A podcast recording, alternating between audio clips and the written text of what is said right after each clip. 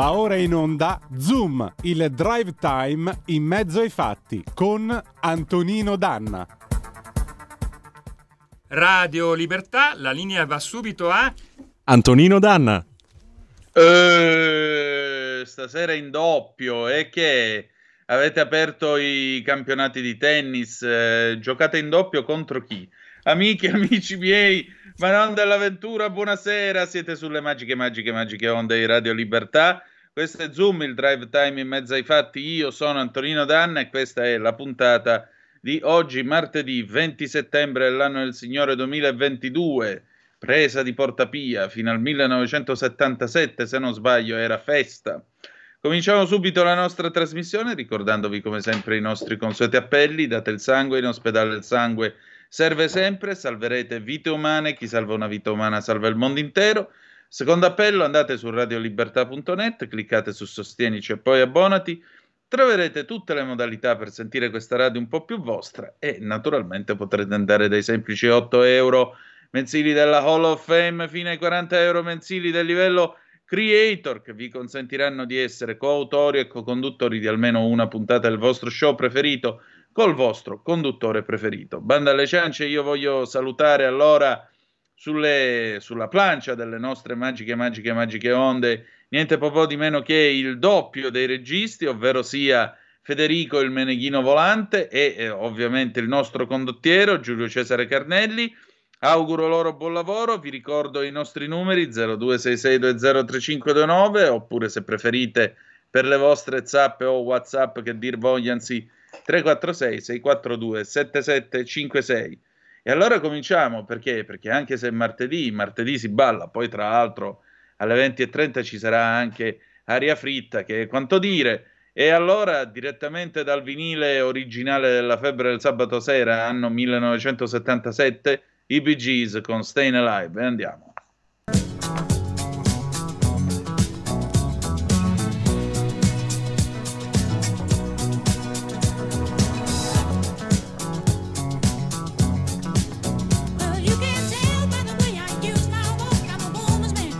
Time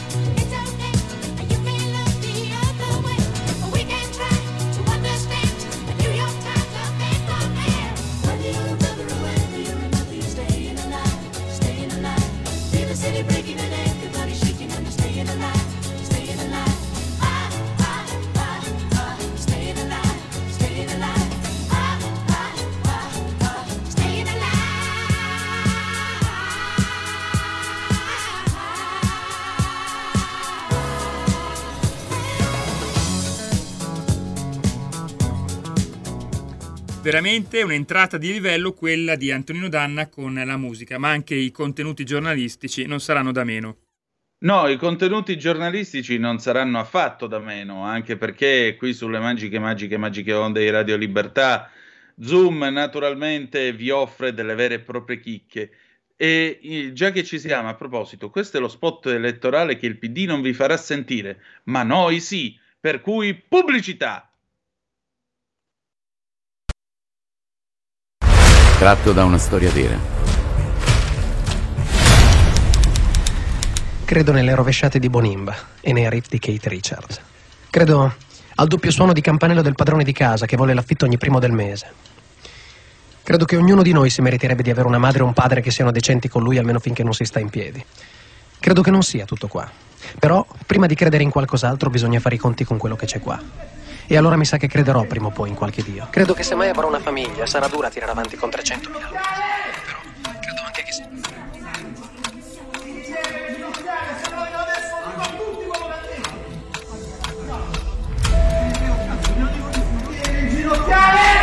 Se ne ginocchiare, si deve ginocchiare con la mano. Sì, per favore. Mi ammazzo. Mi ammazzo. Te lo giuro.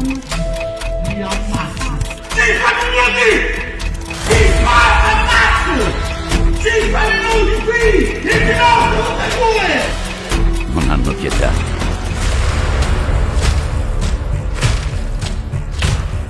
Accendiamo la luce dopo le tenebre del P D.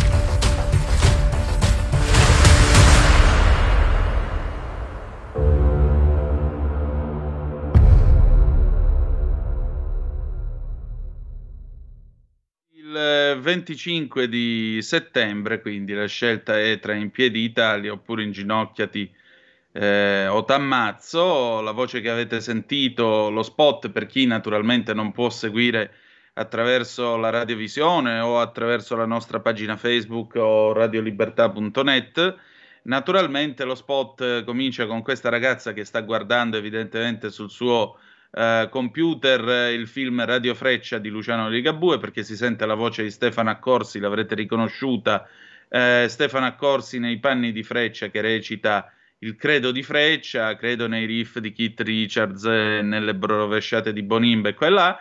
Ma la ragazza, mentre sta ascoltando, sta guardando il film o comunque questo spezzone del film, sente delle urla che vengono da fuori. Queste urla Eh, disumane sono queste di Ruberti, appunto. Questo è un video, uno scoop del Foglio diretto dal giovane direttore Claudio Cerasa. Lei si affaccia e sente quindi Ruberti che sta urlando inginocchiati o ti sparo, tutte queste delicatezze che, ricordiamolo però, il diretto interessato ha smentito, sono cose che in realtà sono degenerate da una discussione in tema di calcio e così i suoi commensali. Eh, non commento queste affermazioni, ma passo appunto al resto e naturalmente poi lo spot invita a riflettere, a scegliere e, e diciamo credere magari nell'abolizione del canone Rai, nell'abolizione mh, diciamo di una serie di tasse, nel dare lavoro alle persone e non tenerle a casa comodamente sedute sul divano, e poi alla fine c'è il claim venticinque settembre, vota per la Lega, poi votate per quello che vi pare, ci mancherebbe pure. Allora tre quattro sei sei quattro due sette sette cinque sei per le vostre zappe o WhatsApp che dir vogliansi. Vedo che ci sono già delle zappe che sono arrivate. Bella Ciao è stata cantata per la prima volta al Festival di Spoleto nel sessantaquattro. Questo nostro ascoltatore o questa nostra ascoltatrice ripesca un pezzo a firma di Luigi Morrone e Giampaolo Pansa, la vera storia di Bella Ciao che non venne mai cantata nella Resistenza. Eh, poi ancora, questo deve essere il nostro Davis, no, non è Davis, eh, palesati, chi siete? Firmatevi quando, quando scrivete. Ho vissuto in Spagna per cinque anni, anche lì mi hanno tormentato con questa canzone, ho cercato di spiegare ma niente, li perdonavo perché loro pensavano di essere gentili con me. Non percepivano che potevo non essere dalla parte loro. Sparlano della gente di destra senza pensare. Danno per scontato che sei sinistro, punto. Democratici, ve, ciao. Ciao anche a te. E c'hai ragione, molto semplicemente. Hai detto la pura e sacrosanta verità. Poi vi leggerò, a proposito, ma com'è sto fatto? Eh, Letta va in visita dal primo ministro, dal cancelliere tedesco, quindi al capo del governo tedesco, e si sente dire che dal punto di vista del partito S P D, cioè dal partito del premier eh, tedesco, eh, sì, con voi si lavora bene, non vogliamo i post-fascisti. Ma come si permette il governo di Berlino di decidere del governo di Roma? Come si permettono? E meno male che noi abbiamo il governo dei migliori, con un ministro degli esteri che tutto il mondo ci invidia e che quindi farà tutelare l'identità e la sovranità. Ah no, sovranità non si può dire, che è una brutta parola, come anche nucleare, ricordatevelo. Comunque c'è una telefonata. Pronto, chi è là? Pronto? Sì. Pro- uh, buonasera Danna, sono Mario. Buonasera Mario, ciao, dimmi tutto, dai.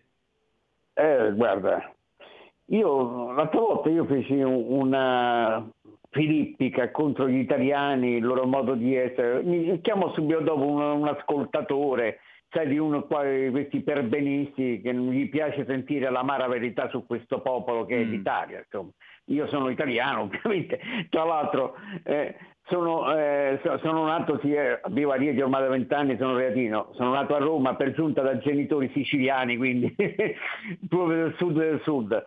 Eh, e quindi sono insospettabili di questo tipo, però a, a, alcune manchevolezze, alcuni vizi nazionali, e bisogna riconoscerlo. E questo spett- eh, radioascoltatore chiamò indignato, dice ah, questa aggressività contro l'Italia. Ma vedi, quella è la dimostrazione eh, ieri di Letta di andare a, eh, da, dal crucco, come li chiamo ancora io i tedeschi, da un crucco come, come Scholz, che tu l'hai visto in faccia, caro Danna, per, la fisiognomica. Io non sono un lombrosiano, però qualche volta mi viene qualche dubbio, perché eh, pure a me ogni tanto, se proprio lo vuoi sapere. E c'ha la faccia di un commercialista. Eh, tu, eh, quando Vabbè, i commercialisti sono brave persone, che c'entra mo? C'ha la faccia no, da no, commercialista. No, no, dai. no, ma non in senso spregiativo. Tu vedi Scholz, eh. vedi proprio la mediocrità. No? Se tu pensi a giganti che hanno avuto loro come capi di governo, tipo un Kohl, un Adenauer, anche un Helmut Schmidt, un, un Willy Brandt che era di sinistra, ma, ma erano giganti. Tu vedi Scholz e vedi proprio l'essenza della mediocrità. È l'italiano tipico che no, dei secoli passati, dell'italietta, no, del Francia o Spagna, purché se male, deve andare a chiedere aiuto all'estero per cercare di vincere l'Italia. E quell'altro che se ne va per tutte le tivù del mondo, tipo Letta oppure Di Maio, sputtanando questo paese. Giustamente la, la Meloni gliel'ha fatto una... Cioè questi sono vizi tipicamente italici, no? Del, dell'italietta, del complesso di inferiorità, non riesco a sconfiggerlo io, e chiamo gli eserciti stranieri. Ma è stato così, vede Danna, lei è anche uno storico, mi pare importante da questo punto di vista, avrà studiato. No, non esageriamo, diciamo che ho la passione della storia, Mario. Ecco, e nei secoli passati, Dai. nel cinquecento, nel seicento, no? Tutte le armate straniere, mercenarie e cose varie, si chiedono eh, come aiuto per eh, salve, risolvere le questioni italiane. Ecco, siamo ritornati a quei tempi.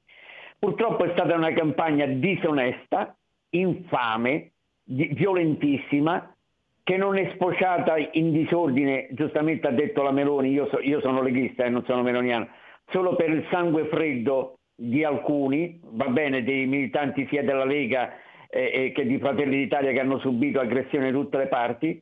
È stata e mh, Danna, io ho il sospetto, ho il sospetto, ragazzi, ancora non è finita, mancano quattro giorni. Io penso che ci sarà un altro colpo basso, non perché sono un colpo, un altro colpo basso tipo a ventiquattro quarantotto ore prima delle elezioni, perché loro sanno già che il risultato è scontato e le tenteranno tutte fino all'ultimo. Aspettiamoci un colpo basso all'ultimo. Ecco, tutto qui. Io non sono per niente tranquillo, ma tipo una grande inchiesta, qualche cosa, un avviso di garanzia, arresteranno, già stanno facendo sospetti sul presidente della regione Marche e cose che... Guardate che succederà qualcosa. Se io li conosco, purtroppo loro, vede, chiudo caro Danna, potranno anche mettersi il vestito buono della festa, il doppio petto, che non, dichiararsi non più comunisti, socialdemocratici, a volte anche liberaldemocratici. Ma ogni tanto, come per istinto, no? Si ricorda l'episodio del dottor Stranamore, no? Che gli scappava il saluto, sì, nazista, eh, eh, così. Oppure eh, risentono il richiamo della foresta, l'uguato dell'u, e riescono al naturale. Non, non sa, anche se sono messi, rimangono sempre comunisti, non c'è niente da fare. A voglia a cambiare nome. Io non ho mai visto un lupo diventare vegetariano. Un abbraccio. Comunque, Dario. Mario, solo una cosa, quantomeno scusati un attimo per quella battuta sui commercialisti, perché Stefano mi scrive: sono un commercialista, sinceramente credo di non avere proprio un cazzo di mediocre, certe volte alcune persone danno aria ai denti, quindi direi che una, un scusatemi ho esagerato ci starebbe. E Mario ha messo giù, abbiamo altre due eh chiamate. Vabbè, vi chiedo scusa io per lui, visto che non si è scusato, ma eh, come potete immaginare i commercialisti sono brave persone. Salutiamo anzi i commercialisti, perché non capisco il senso della battuta. Ha esagerato, ogni tanto Mario purtroppo esagera un pochino tanto con le sue uscite, però pone un tema. Il tema è Right or Wrong, My Country. Giusto o sbagliato è il mio paese. Molti di voi ve lo ricordate... E poi diamo spazio alla seconda telefonata. Scusate se vi faccio aspettare un attimo. Ve lo ricordate quando ci fu la lite tra mh, Juan Carlos e come si chiamava quello che c'era prima di Maduro in Venezuela? Oddio, Chavez. C'era stata questa, questa cumbre ispano-americana e allora a un certo punto Chavez cominciò a sbarellare davanti a Zapatero. Ve lo ricordate Zapatero? Gesù, tienici lontani cento miglia da certe cose, eh, permettetemi anche questa uscita, eh, se, nom- se posso nominare, se posso ancora dire queste cose, ma sì, le possiamo ancora dire. Insomma, morale della favola, eh, Z- eh, Coso, come si chiama? Chavez, il leader venezuelano, un dittatore, però è dal lato giusto lui. Il dittatore dal lato giusto cominciò a dire che Uh, Aznar era un fascista, che il Partito Popolare Spagnolo era un partito di porci, maiali, fascisti, schifosi, gente che gli puzzavano i piedi, insomma cominciò a dirle di tutti i colori. Aznar, che pure era socialista e ancora socialista presumo, si girò e disse: esigo rispetto, perché anche se io non condivido eh, l'ideologia del signor Aznar, il signor Aznar è capo di un partito che è legittimo nel suo paese e che è stato votato dai cittadini spagnoli e raccoglie il consenso dei cittadini spagnoli, e chiedo rispetto sia per lui che per il mio paese. Chavez continuò a dire cazzate a nastro, ovviamente, i fascisti, i porci, le cose, insomma tutta la paccottiglia che conoscete. A un certo punto Juan Carlos perse la pazienza, quando era ancora Juan Carlos, non la figura che è diventato adesso. Si girò, lo guardò davanti a tutti e gli disse: tu, perché non te callas? Ma perché non ti tappi quella boccaccia? Ecco, questa cosa diede una boccata di popolarità alla monarchia in Spagna, eh, fecero pure le magliette, i video, le parodie e robe varie. Poi quando fecero pace Chavez e, e Juan Carlos, Juan Carlos, figlio di buona donna, gli regalò una maglietta dove qua c'era la scritta perché non te callas? E quindi... Ma il concetto è questo, cioè in un paese dove c'è dignità, giusto o sbagliato è il mio paese, andare dai tedeschi, da Scholz, e dire ah questi sono post fascisti, avete un po' rotto i cabasisi con sta storia del fascismo. Una è nata nel millenovecentosettantasette, nel settantasette in Italia fascismo non ce n'era più, basta, basta. Ci sono milioni di italiani, persone per bene, che si riconoscono nel centrodestra, si affidano al centrodestra e votano il centrodestra. E non sono né persone eh, che non conoscono la civiltà, non sono persone retrograde, non sono feccia, non sono fogne, non devono tornare nelle fogne e tutto il resto. Fino a quando... in questo paese ci sarà la demonizzazione di una parte politica rispetto a un'altra, Fino a quando noi assisteremo a queste sceneggiate, il capo del principale partito della sinistra, questo è il Corriere della Sera di stamattina, eccolo qua, lo avete visto anche nella rassegna stampa di Giulio Cainarca, fino a quando questa gente qua andrà all'estero a dire che nel loro paese c'è della gente che fa schifo e questa gente viene votata evidentemente da gente che fa ancora più schifo, perché se tu parti dal principio eh, no ai post-fascisti, vuol dire che in Italia, evidentemente, c'è una grossa parte di italiani che sono ancora fascisti. Questi qui il fascismo ce l'hanno nella testa e se uno fascista non è, ti ci fanno diventare loro. E come diceva Leonardo Sciascia, il più bello esemplare, questo lo scrive in Nero su Nero, millenovecentosettantanove, il più bello esemplare di fascista è colui il quale è impegnato a dare del fascista a chi fascista non è. Telefonata, pronto, chi è là? Pronto Antonino, ciao Mauro. Ciao, Mauro. Vedi, io eh, sono del cinquantacinque, quindi ho già una, la mia bella età.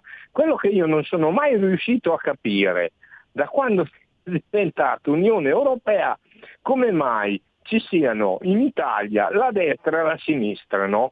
Senza tener conto che quando sei un metro dopo il Brennero ti bastonano a sangue sia che tu sia di destra che di fascista, che, che, che di sinistra. Non so che cosa diavolo ci tengano andare a sputanare il loro paese, no? In nome di cosa? In nome di, di quale porcheria di cervello hanno? Anche perché tutta con, con tutta sta fola, no? Di continuare a urlare, figurati io a Reggio Emilia, io li vedevi Curcio, Franceschino e Ognibene, perché andavo dal mio barbiere che era a venti metri dall'entrata del Partito Comunista, dalla sede, no? Che andavano e venivano, andavano e venivano, quindi già ce li hanno nel loro album e se li tengono con, quello, con tutti i disastri che hanno combinato e la smettono anche con sta balla di Bella Ciao che non la cantavano i partigiani, perché mio, pa- mio, no, mio il fratello di mio padre che era del venti, è venuto a casa l'otto settembre, è andato su in montagna diritto e ha militato in Giustizia e Libertà e sono sempre stati visti male. Quindi era un partigiano pure lui. Giustizia e Libertà. Mm. Pronto? Era un, era un partigiano pure lui, a riprova del fatto sì, che esatto. I partigiani non erano tutti iscritti eh, al P C e non sognavano tutti quanti l'Italia satellite di Stalin, perché la resistenza sì, non limite, fu solo appannaggio loro.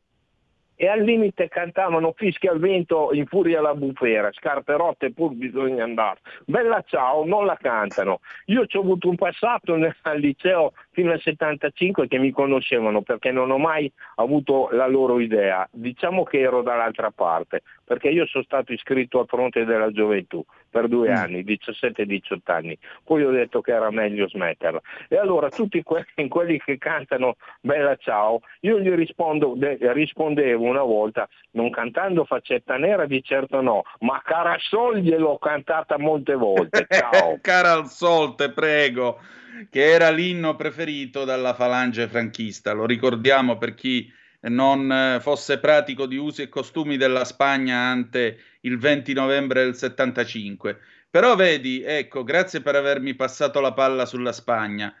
Il P P, il partito appunto di Aznar, è un partito che in qualche modo affonda le sue radici nel passato della Spagna, ma non è un partito fascista.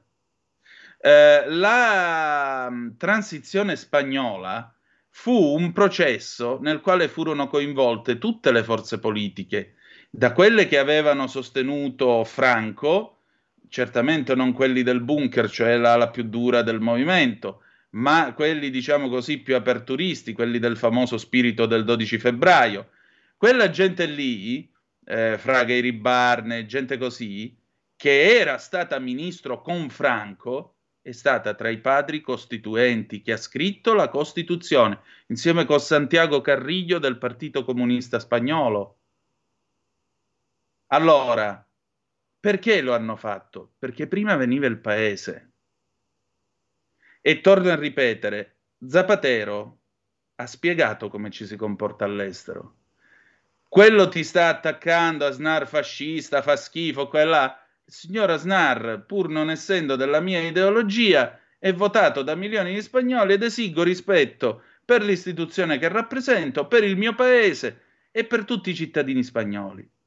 Andare a Berlino e farsi dire dal Premier, Premier appunto, siamo andati da Angela Merkel a questo qua, da questo budino, così i budini non ci scrivono e non si incazzano, da questo budino politico di Scholz, che lo avete sentito Giardina, Roberto Giardina da Berlino, che cosa ha detto di questo individuo? Cioè uno che politicamente è nessuno, nessuno. Cioè tu vai da uno così e ti permetti di far dire loro l'esse pi di dice no ai post fascisti e al governo in Italia. Quindi in Italia ci sono venticinque o trenta milioni di fascisti che andranno a votare, o di post fascisti, che andranno a votare dei partiti post fascisti. E ancora ce la menano con Orbán e con la Polonia, quando ieri Franco Bechis, in questo programma io vi ho fatto vedere, vi ho fatto ascoltare il video di Franco Bechis, quando Franco Bechis ha spiegato che all'Ungheria hanno tirato le orecchie su problemi di diritto amministrativo, cioè la capacità di gestione degli appalti, i diritti umani, il matrimonio dei gay, l'aborto, tutte queste robe qua non c'entrano niente, niente. Allora facciamo una bella cosa, io chiedo scusa a chi ha il telefono, trenta secondi di pausa, poi torniamo e prendiamo la telefonata. Stai ascoltando Radio Libertà, la tua voce libera, senza filtri né censure, la tua radio.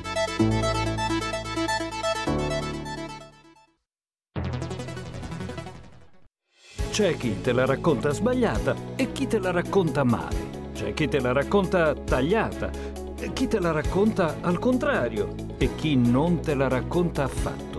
Q D S te la racconta giusta. Ogni giorno la tua terra, il suo presente, le sue attese, la sua volontà di rinascita. Leggi, abbonati, scegli Il Quotidiano di Sicilia. L'informazione giusta per crescere insieme.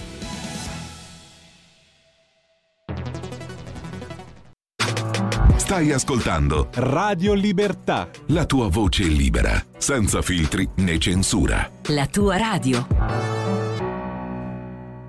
E la linea torna ad Antonino. Eccoci qua, siete sempre sulle magiche, magiche, magiche onde di Radio Libertà. Questo è sempre Zoom, il drive time in mezzo ai fatti. Antonino Danna al microfono con voi. Raffaella, sante parole, i politici sembrano bambini nell'asilo che non fanno altro che litigare. Che tristezza, il nostro bel paese rovinato. No, qui c'è una cosa che dovrebbe appartenere a tutti ed è la patria. Badate bene, non stiamo dicendo fascismo. Perché patria, fino al novantasei, era parola che la sinistra diceva essere fascista. Quando sono andati al governo loro con Prodi, ancora una volta uno preso da fuori a fare il primo ministro, e poi hanno eletto Ciampi, che per carità io lo ricordo con affetto Ciampi, capisco che molti di voi non apprezzeranno questo mi ricordo, però Ciampi ha avuto due meriti. Primo, recuperare la festa nazionale il due giugno, secondo, recuperare l'uso della parola patria, perché la patria appartiene a tutti gli italiani, perché siamo tutti cittadini italiani e io non permetto che chi che sia vada davanti a un primo ministro di un paese straniero e si permetta di dire o permetta loro di dire chi è che debba governare in questo paese. Chi deve governare in questo paese lo decide il popolo italiano, punto. Vogliamo le squadre, vogliamo il Partito Comunista Combattente e noi ci votiamo il Partito Comunista Combattente. Vogliamo le Brigate Rosse e noi votiamo le Brigate Rosse. Vogliamo, vogliamo altro e noi votiamo altro. E nessuno può venire a sindacare. Nessuno. Voi avete mai sentito un primo ministro italiano sindacare l'elezione del Presidente del Consiglio eh, a Berlino o dell'elezione del Presidente della Repubblica in Francia? No. E allora non permettetevi, amici miei. Voi da fuori fatevi una bella padellata dei fatti vostri. Questa è una questione interna a questo paese. Ed è il popolo italiano che decide. E il popolo ha sempre ragione quando vota. Sempre. Perché tanto, lo sapete, mattina del ventisei in questo paese ci saranno trenta milioni di mafiosi, di ignoranti, di venduti, di porci, e sapete chi saranno questi qui? Tutti quelli che avranno votato per il centrodestra. Perché poi puntualmente quando vince qualcun altro che non è la parte giusta, buona e santa che si presenta alle elezioni, vince sempre la mafia, la corruzione, l'ignoranza, l'arretratezza e il Medioevo. E vabbè, sono uno di quei trenta milioni. Telefonata, pronto, chi è là? Eh, anch'io sono uno di quelli. Eh, a proposito di Spagna, un saluto ciao da Davis. Eh, ciao. Perché eh, non te cagli pure tu? Eh, appunto, è stata bellissima quella scena. Però Zapatero, che qua è considerato veramente un, un, un estremista di sinistra ormai, perché adesso va, fa le riunioni con, con Maduro. Eh, vabbè, lasciamo perdere. Vabbè, lasciamo stare, dai, dimmi. Eh, Eh, parliamo dell'attualità, ma mi, mi dici due parole su quello schifo che abbiamo visto ieri sera? Beh, io l'ho rivisto oggi su Facebook, di da Milano con quel filosofo francese Levi, che ha detto che se anche vince la, no, se, se, anche, se vincesse la destra quel voto non si deve rispettare. Me lo dici, perché questo qua è veramente grave sulla, sulla televisione pubblica italiana. È eh, guarda, io penso che si debba abolire il canone della televisione pubblica italiana, perché io in questi giorni ho pagato il canone per sentirmi raccontare in tutte le salse il processo tanatologico della regina Elisabetta, e poi perché puntualmente ormai eh, mi sembra che l'informazione viaggi solo da un certo lato politico. Il fatto che Bernard Henri Lévy, che è certamente un intellettuale di livello, Eh, si possa permettere di dire certe cose nel nostro paese è segno dell'estrema libertà di parola che c'è in questo paese, non della dittatura come dice qualcuno. È altrettanto vero però una cosa, eh, che eh, mh, davanti a un Henri Lévy che dice una cosa del genere forse sarebbe il caso di precisargli che in democrazia funziona che vince chi prende più voti. Dire che se vince la destra quel voto non debba essere rispettato, beh, questi sono i buoni e giusti, quelli che poi vengono e vi fanno la predica politically correct, che vi spiegano che la società deve essere più inclusiva, più giusta e quant'altro, purché siate liberi di pensarla come loro, né più e né meno. Non è fascismo questo, sono i fascisti rossi. Pasolini li chiamava fascisti rossi, caro Davis. Bravo, eh sì. Al- Stasera eh, che si mangia? Essere... Ma... ma non so ancora. Ah sì, boccherone sen vinagre, che sarebbero le alici marinate. No, no, quando fai la padella, la... sì, la padella, quando fai paella no. con la sangria vengo pure io, dai, ti vengo a trovare. Esatto. T'aspetto, un abbraccio, t'aspetto. Ciao, altra ciao, telefonata, ciao. Pronto chi è là? Buona Padania, Danna, Pagani da Besano. Caro Brianza. Pagani, ben trovato. Grazie altrettanto. Ascolti. Io vorrei sapere questo da lei. Il, mm. eh, il signor eh, Orban è stato eletto dal popolo o è andato al potere con un colpo di... Domando questo perché... È stato eletto dire... quattro volte con maggioranze sempre crescenti. Perfetto, perfetto, benissimo. Allora bisognerebbe spiegarlo ai signori comunisti, i quali se si tratta di Orban o hanno da fare mille obiezioni e, lo, e gli danno l'iperfascista, nazista, eccetera, perché è abusivamente al potere, mentre i loro voti, perché mi riferivo anche a quella a quella piccolo raduno che c'è stato a Monza, dove il loro segretario mm. del P D equiparava eh, la, la, la, la Pontida all'Ungheria, sì. Allo, ecco, eh, con i suoi cinquecento funzionari, io ho avuto modo di contestare a un, un eletto del P D per televisione, tale Pizzul, la cosa, e lui mi ha risposto che quelle sono gente democraticamente eletta. Quando gli ho chiesto, ma scusi, e i nostri non sono, e Orban non è stato democraticamente eletto, allora il signor Pizzul da buona anguilla ha incominciato a, scan- a scanchignare, perché è bravissimo a evitare i problemi, e poi mi cade la linea sulle televisioni private, e quindi questo disc- bisogna spiegare questo. Poi c'è qualcuno che chiamava il signor Letta occhi di tigre, giusto? Non so se l'ha mai sentito. È lui che ha detto che il P D deve avere gli occhi di tigre. Ah, ecco, occhi di tigre. Allora se si arriva a Letta invece, erano più, erano più occhi di, di scimmia, non occhi di tigre. Comunque, questa è una considerazione solamente a me. Una raccomandazione. Io Dica. dopo tanto, eh, tanto pensare, ripensare, ho deciso che domenica voterò il simbolo della Lega, punto e basta.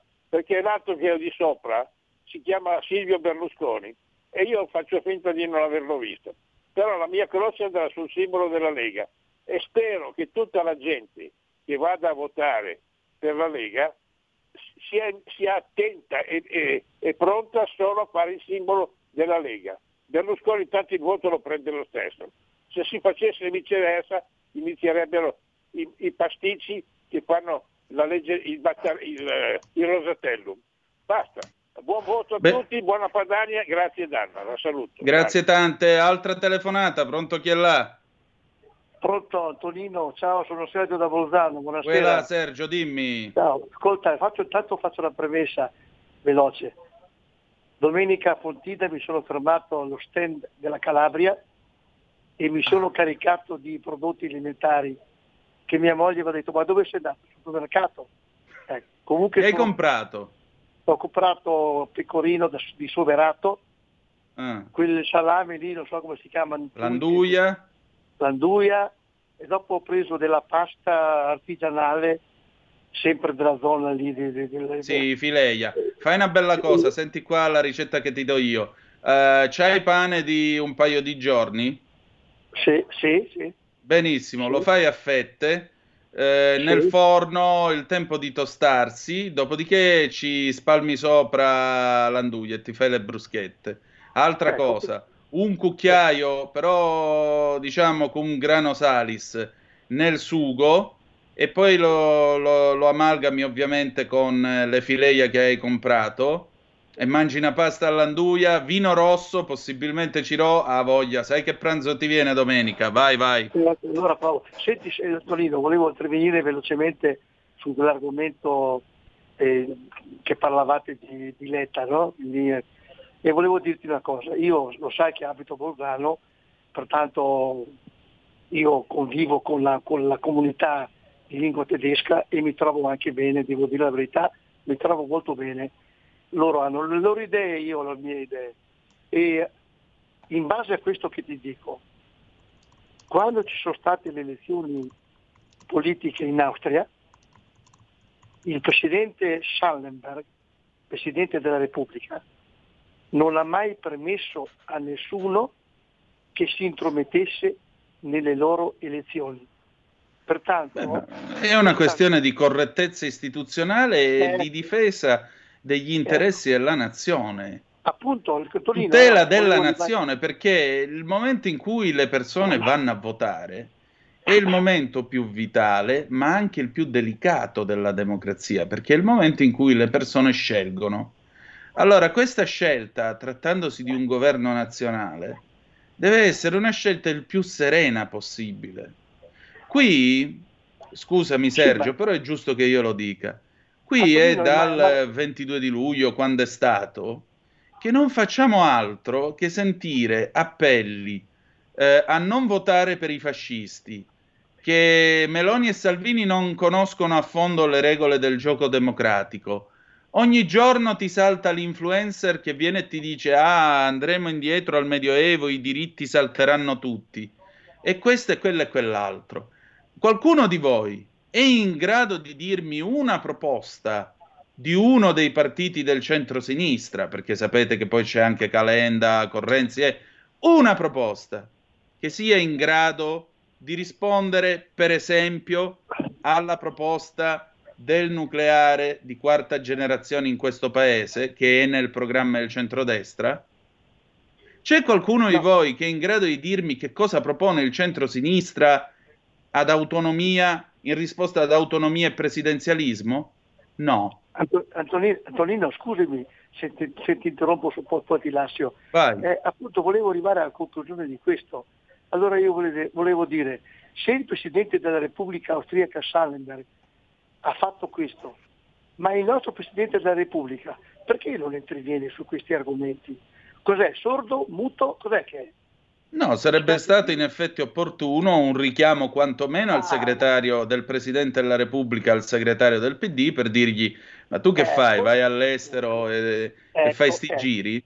Cioè ecco. ora ba- vale la famosa battuta di Andreotti a proposito del neorealismo, i panni sporchi si lavano in famiglia, posto che panni sporchi qui non ce ne sono. perché è un'elezione. Le elezioni in Italia avvengono alla luce del giorno e nessuno può, mess- può mettere in dubbio la sincerità, la serenità e la tenuta della democrazia in questo paese. L'abbiamo pagata con fior di attentati. L'abbiamo pagata con quindici anni di attentati, azzoppamenti che facevano certi galantuomini, bombe sui treni che facevano altri galantuomini, bombe nelle banche, eccetera, eccetera, eccetera. Eh, Sergio, io ti ringrazio, c'è un'altra chiamata in attesa, la prendo subito, scusami. Pronto, chi è là? Sono Dino della provincia di Brescia, Antonino. Carissimo, dimmi. Io aspettavo, però lo aspettavo Sergio al nostro gazebo dell'Umanitaria Padana. Eh, so che tu eri eh, in servizio, quindi ti ho... Io ero in studio, sì.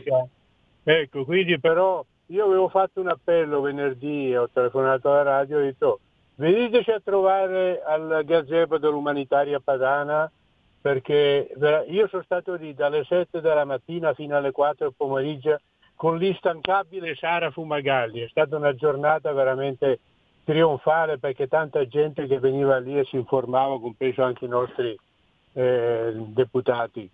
Però io avevo fatto anche, eh, noi eravamo vicino, quasi vicini al gazebo della, della radio, e ho invitato eh, Semmi a, sì. a comunicare di creare un, un gruppo dove ci sono gli aficionados della radio, perché io intanto che io adesso sono al lavoro, sto attaccando i manifesti eh, al mio paese e sto cercando anche di eh, distribuire volantini oltre ai gazebo che facciamo tutti i giorni, non solo qui al mio paese ma anche a Brescia e dintorni.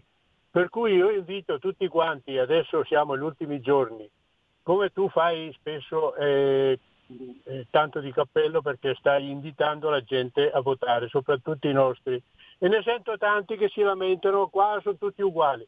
No, non, so, non siamo tutti uguali, noi ci stiamo battendo. Intanto che sento eh, la vostra radio, io continuo a fare attacchinaggio e compagnia bella, e spero che il lavoro mio, come di tanti militanti e di tanti altri, venga premiato domenica sera. Un appello eh, rivolto a tutti i nostri: guardate quale sarebbe l'alternativa e dopo mi sapete dire se eh, vale ancora la pena astenersi. Ciao ragazzi, buona trasmissione, un abbraccio a tutti i nostri ascoltatori e a tutti i leghisti. Ciao. Allora, grazie carissimo. Intanto io, permettimi, prendo la palla al balzo per salutare tutti quelli, prima di tutto tutte quelle, e poi tutti quelli che stanno attaccando manifesti, facendo volantinaggio, si stanno sbattendo perché ci credono.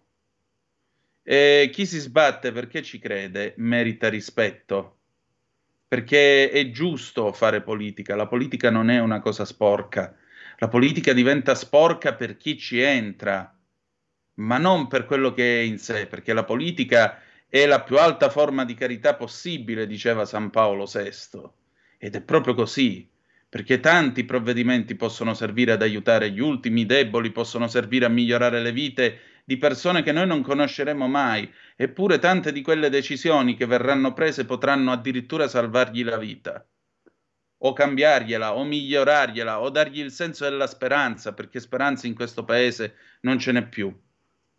Sto parlando di virtù teologale, ovviamente. Quindi io voglio salutare tutti voi che eh, anonimamente, eh, in, in ogni paese d'Italia, da nord a sud, andate ad attaccare i manifesti, andate a dare i volantini, alle volte v'acchiappate pure degli insulti, o v'acchiappate qualche mazzata, come è successo in quel di Marina di Carrara. O a volte venite, viene, venite fatti oggetti di scherno perché tanto sono tutti uguali. Non è vero, non è vero, non è vero. Non ho sentito Salvini andare in Francia dalla Le Pen e parlare male, parlar male del P D e dire rischiamo di essere governati dai postcomunisti, per esempio, o da Macron. Comunque, eh, abbiamo al telefono l'avvocato Claudio De Filippi. Chiudiamo adesso per un attimo lo spazio telefonico, perché? Perché oggi il nostro avvocato, che come sapete conduce da par suo lo spazio a domanda risponde su queste magiche, magiche, magiche onde, L'avvocato De Filippi questa mattina è al centro, lo potete vedere in fotografia qua sul canale duecentocinquantadue, è al centro di una vicenda giuridica. Eh, i giudici hanno alzato un indennizzo di Stato per un omicidio per oltre sessantamila euro, perché naturalmente c'era stato questo risarcimento eh, per eh, questo omicidio ai parenti delle vittime, al, al padre, alla madre a cui questo figlio è stato tolto. Era stata decisa una cifra molto bassa. L'avvocato Claudio De Filippi è riuscito a ribaltare questo giudizio. Carissimo, buonasera. Caro, ciao, caro Antonino, saluto te e tutti i radioascoltatori. Ben trovato. Allora, allora facciamo un attimo irruzione. Ci spieghi che cosa sì. è successo in concreto? Sì, sì. Per riallacciarmi alle tue parole, volevo portare un po' di speranza, non teologale ma effettiva, a, a tutti coloro che ascoltano questo. Cioè, nel senso che molto spesso i cittadini non conoscono pienamente i loro diritti. Questa è una cosa molto importante, perché se non li conosci non li puoi far valere.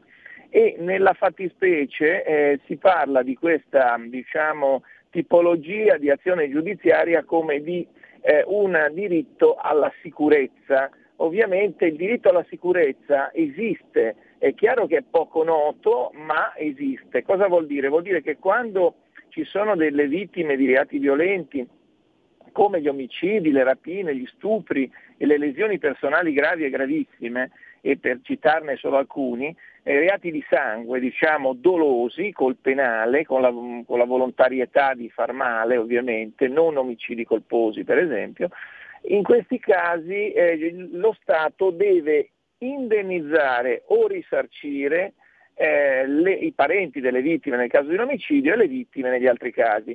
È chiaro che quando succede che c'è il diritto, perché? Se il responsabile non è in grado di risarcire, o se il responsabile non viene scoperto, o se c'è la prescrizione, se non si riesce ad arrivare ad un colpevole di un reato grave, lo Stato deve indennizzare o risarcire. Allora, con questa sentenza di cui parlavi tu della Corte d'Appello di Roma, eh, un mio cliente ha, eh, ha ottenuto centocinquantamila euro di risarcimento, forse per la prima volta, una delle prime volte eh, in Italia, invece che l'indennizzo. Allora consideriamo che per l'indennizzo lo Stato deve pagare, secondo eh, una legge che promulgata dal Parlamento, eh, di sessantamila euro per un ogni omicidio, quindi abbiamo sessantamila euro come massimo, noi abbiamo ottenuto centocinquantamila, per cui questo è un fatto molto importante. È chiaro che questo indennizzo è molto basso, è inadeguato eh, rispetto ad altri paesi, alla Francia, alla Germania ed altri. Noi siamo fanalino di coda. In Germania, se c'è un omicidio e il responsabile non paga, tiri fuori, lo Stato paga cifre abbastanza considerevoli, oltre il milione di euro, come in Francia, con un'assicurazione pubblica. In Italia sessantamila euro. Quindi capisci bene che l'intervento della politica su questo argomento, che è il diritto alla sicurezza, addirittura ci sono paesi come l'Australia dove tu non puoi andare, non puoi entrare in Australia se non hai un'assicurazione, se non hai dei beni. Non puoi immigrare in Australia se non sei in grado di eh, garantire. E allora se un cittadino eh, entra in Italia, eh, straniero, ma anche un italiano ovviamente, che compie reati di questo genere e poi eh, non è in grado di pagare, paga la collettività. E quindi questo è un argomento di cui si parla molto poco. Eh, questa, questa sentenza Eh, crea il precedente giudiziario per dire che la politica sarebbe opportuno che intervenisse. Ultima cosa che mi viene in mente di dirti eh, a te, ai radioascoltatori, caro Antonino, è che eh, in Italia eh, chi risarcisce le vittime non ha particolari sconti premiali. Attenzione, il punto di vista dello sconto premiale può essere positivo, perché è vero che ci debbano essere pene certe, per chi ovviamente è certamente reo, ma attenzione, eh, il discorso diventa anche che se non c'è una premialità per chi risarcisce le vittime, nessuno risarcirà niente, come succede in Italia, per cui hai diritto agli stessi sconti di pena, sia che tu risarcisca sia che tu non risarcisca, e alla fine non conviene.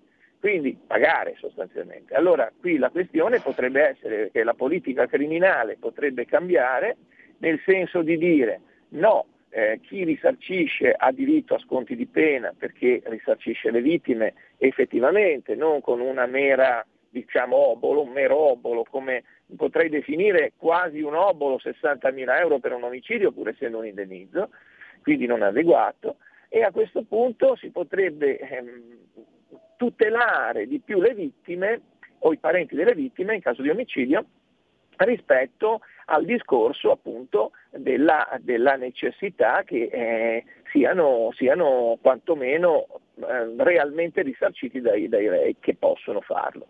Addirittura in Germania, non voglio essere tacciato di eserofilia perché conosco poco degli ordinamenti europei, ma qualcosa, eh, mi sembra di aver letto che in Germania eh, se tu non hai i soldi puoi risarcire facendo lavori socialmente utili e lo Stato quindi poi paga le vittime con il lavoro tuo, ovviamente in certi limiti, non, con, con determinati eh, criteri.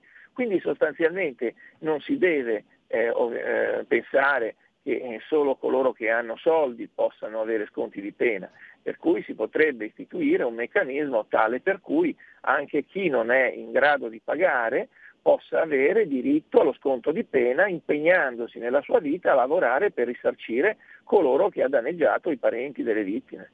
Questa attenzione alle vittime, per la verità, devo dire una cosa, eh, la Lega in particolare ha avuto attenzione. In Emilia-Romagna c'è stata anche una legge regionale che ha voluto andare a tutelare i cittadini dell'Emilia-Romagna con un fondo regionale, ma è chiaro che questo, e questa è un'iniziativa encomiabile, ma ehm, in realtà in realtà io avevo anche incontrato una, una deputata della Lega che si era fatta promotrice di questa legge, ma attenzione che è un fatto nazionale, perché questo debba, debba diventare una battaglia per ottenere eh, un indennizzo eh, o un risarcimento effettivo.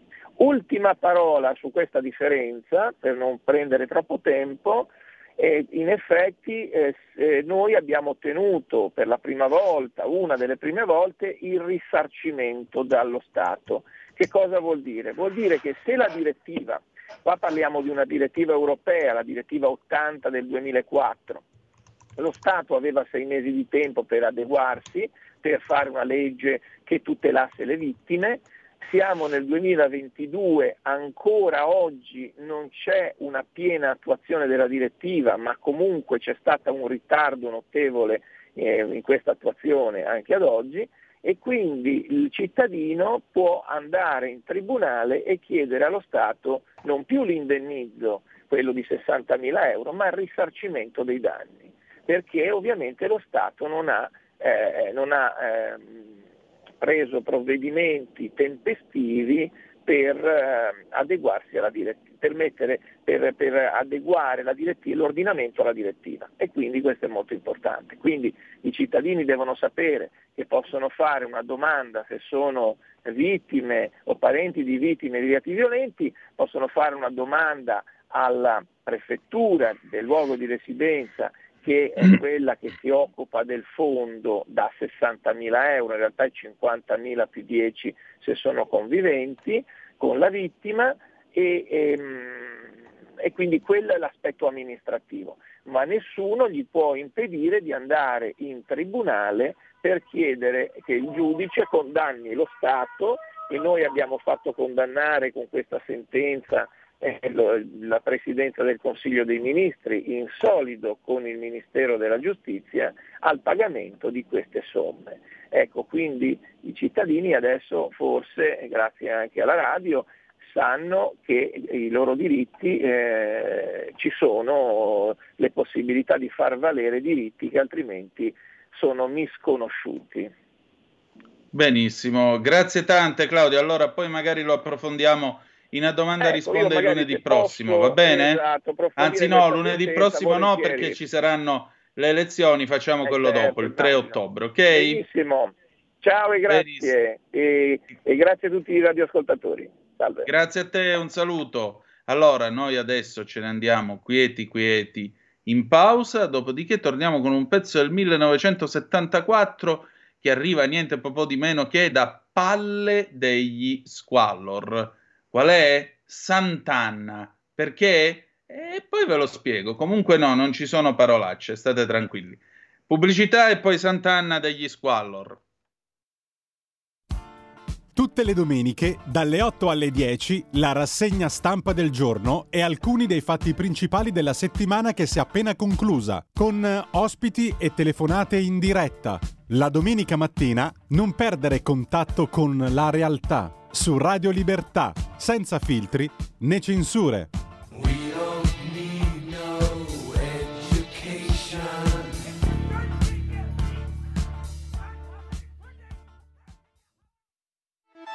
Stai ascoltando Radio Libertà, la tua voce libera, senza filtri né censure, la tua radio.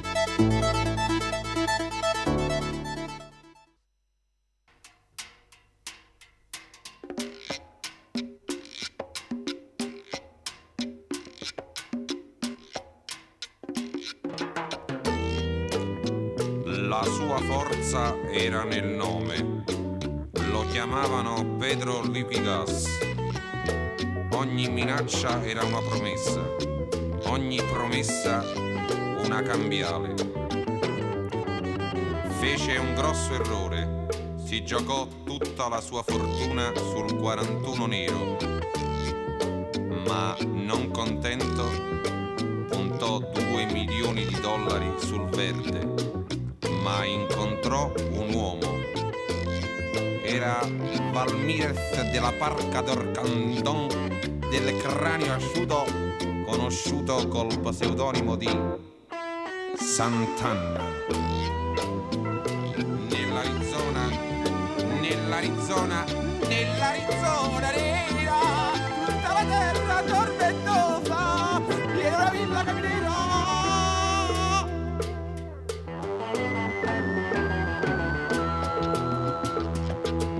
E allora molti uomini piansero, piansero di gioia e dissero: Liquigas, Liquigas, il suo nome è Liquigas, attenzione a lei, Liquigas, Liquigas, Liquigas, il suo nome è Liquigas.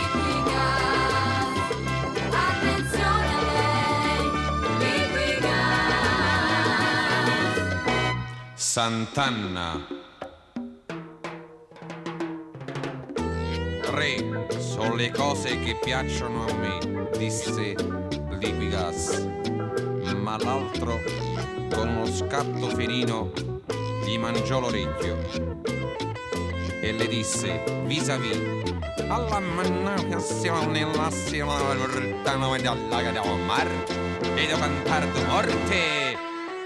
Ma lui non si fece intimidire e lo schiaffeggiò molte volte, senza terrore, senza umanità, fin quando lui andò a casa e si suicidò.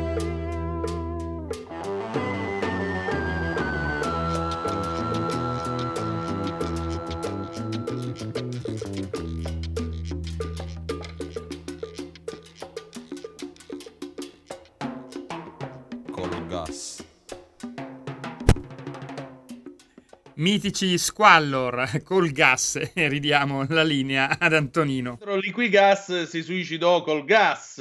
Noi per fortuna salveremo vite umane in quest'inverno, perché il gas non ci sarà. State... Ecco perché ho messo ho messo questo pezzo Sant'Anna degli Squallor dall'album Palle del millenovecentosettantaquattro, bellissimo. Bellissimo pezzo nonsense. Liquigas, Liquigas, il suo nome è Liquigas, attenzione a lei, Liquigas. Beh, adesso attenzione invece al professor Mario Menichella. Sapete che in questi giorni, insomma, eh, mentre ci distraevano con i soldi del canone, Mentre il T G uno ci distraeva, ribadisco, con i soldi del canone, facendo le dirette da Londra per i funerali della regina Elisabetta, o meglio, il T G uno riteneva di adempiere alla sua missione informativa, ammorbandoci praticamente spe- con una certa frequenza con le esequie della regina Elisabetta. Nel mondo le cose accadevano. Tra le varie cosuzze che sono passate un pochettino in secondo piano in questi dodici giorni, c'è stato anche il fatto che l'Unione Europea si prepara a un razionamento energetico nel caso. Tra l'altro, giusto ieri notte riguardavo la puntata di The Crown, quella ambientata nel settantaquattro settantasei, dove a un certo punto c'è il razionamento energetico e non è una bella scena.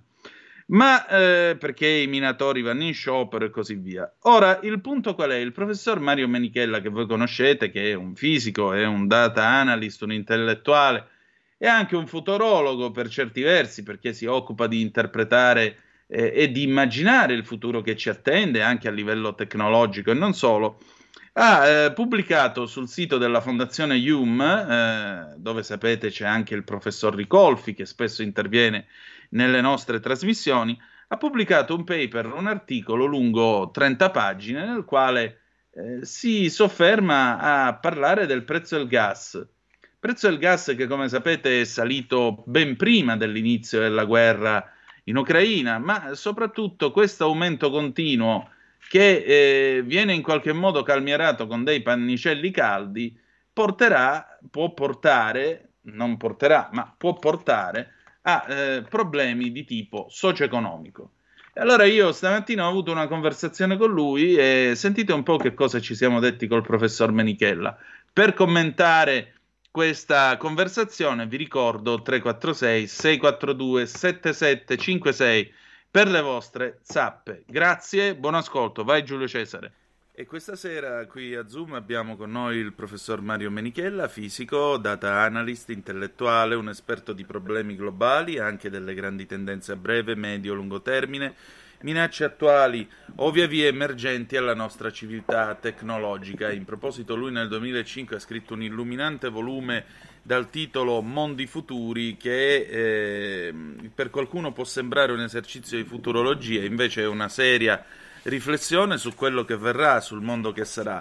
E io prendo spunto mh, per la nostra conversazione anche da una cosa che il professore scrive in questo libro: il futuro tecnologico a medio e lungo termine della società mondiale non coincide necessariamente col futuro della civiltà occidentale. Vari fattori potrebbero contribuire a porre un giorno termine ai finora cinquecento anni di supremazia occidentale e un'altra civiltà potrebbe diventare dominante, ma non per questo il progresso tecnologico è destinato ad arrestarsi. Il problema è, come ha scritto il professore in un lungo intervento pubblicato sulla pagina della Fondazione Hume, che è lo spunto per la nostra, per il nostro dialogo di quest'oggi, il problema è che eh, questa crescita tecnologica ultimamente sta rallentando, addirittura potrebbe essere eh, l'inizio di un regresso, di una serie di problemi anche sociali, non soltanto economici, e mi sto riferendo alla questione del gas.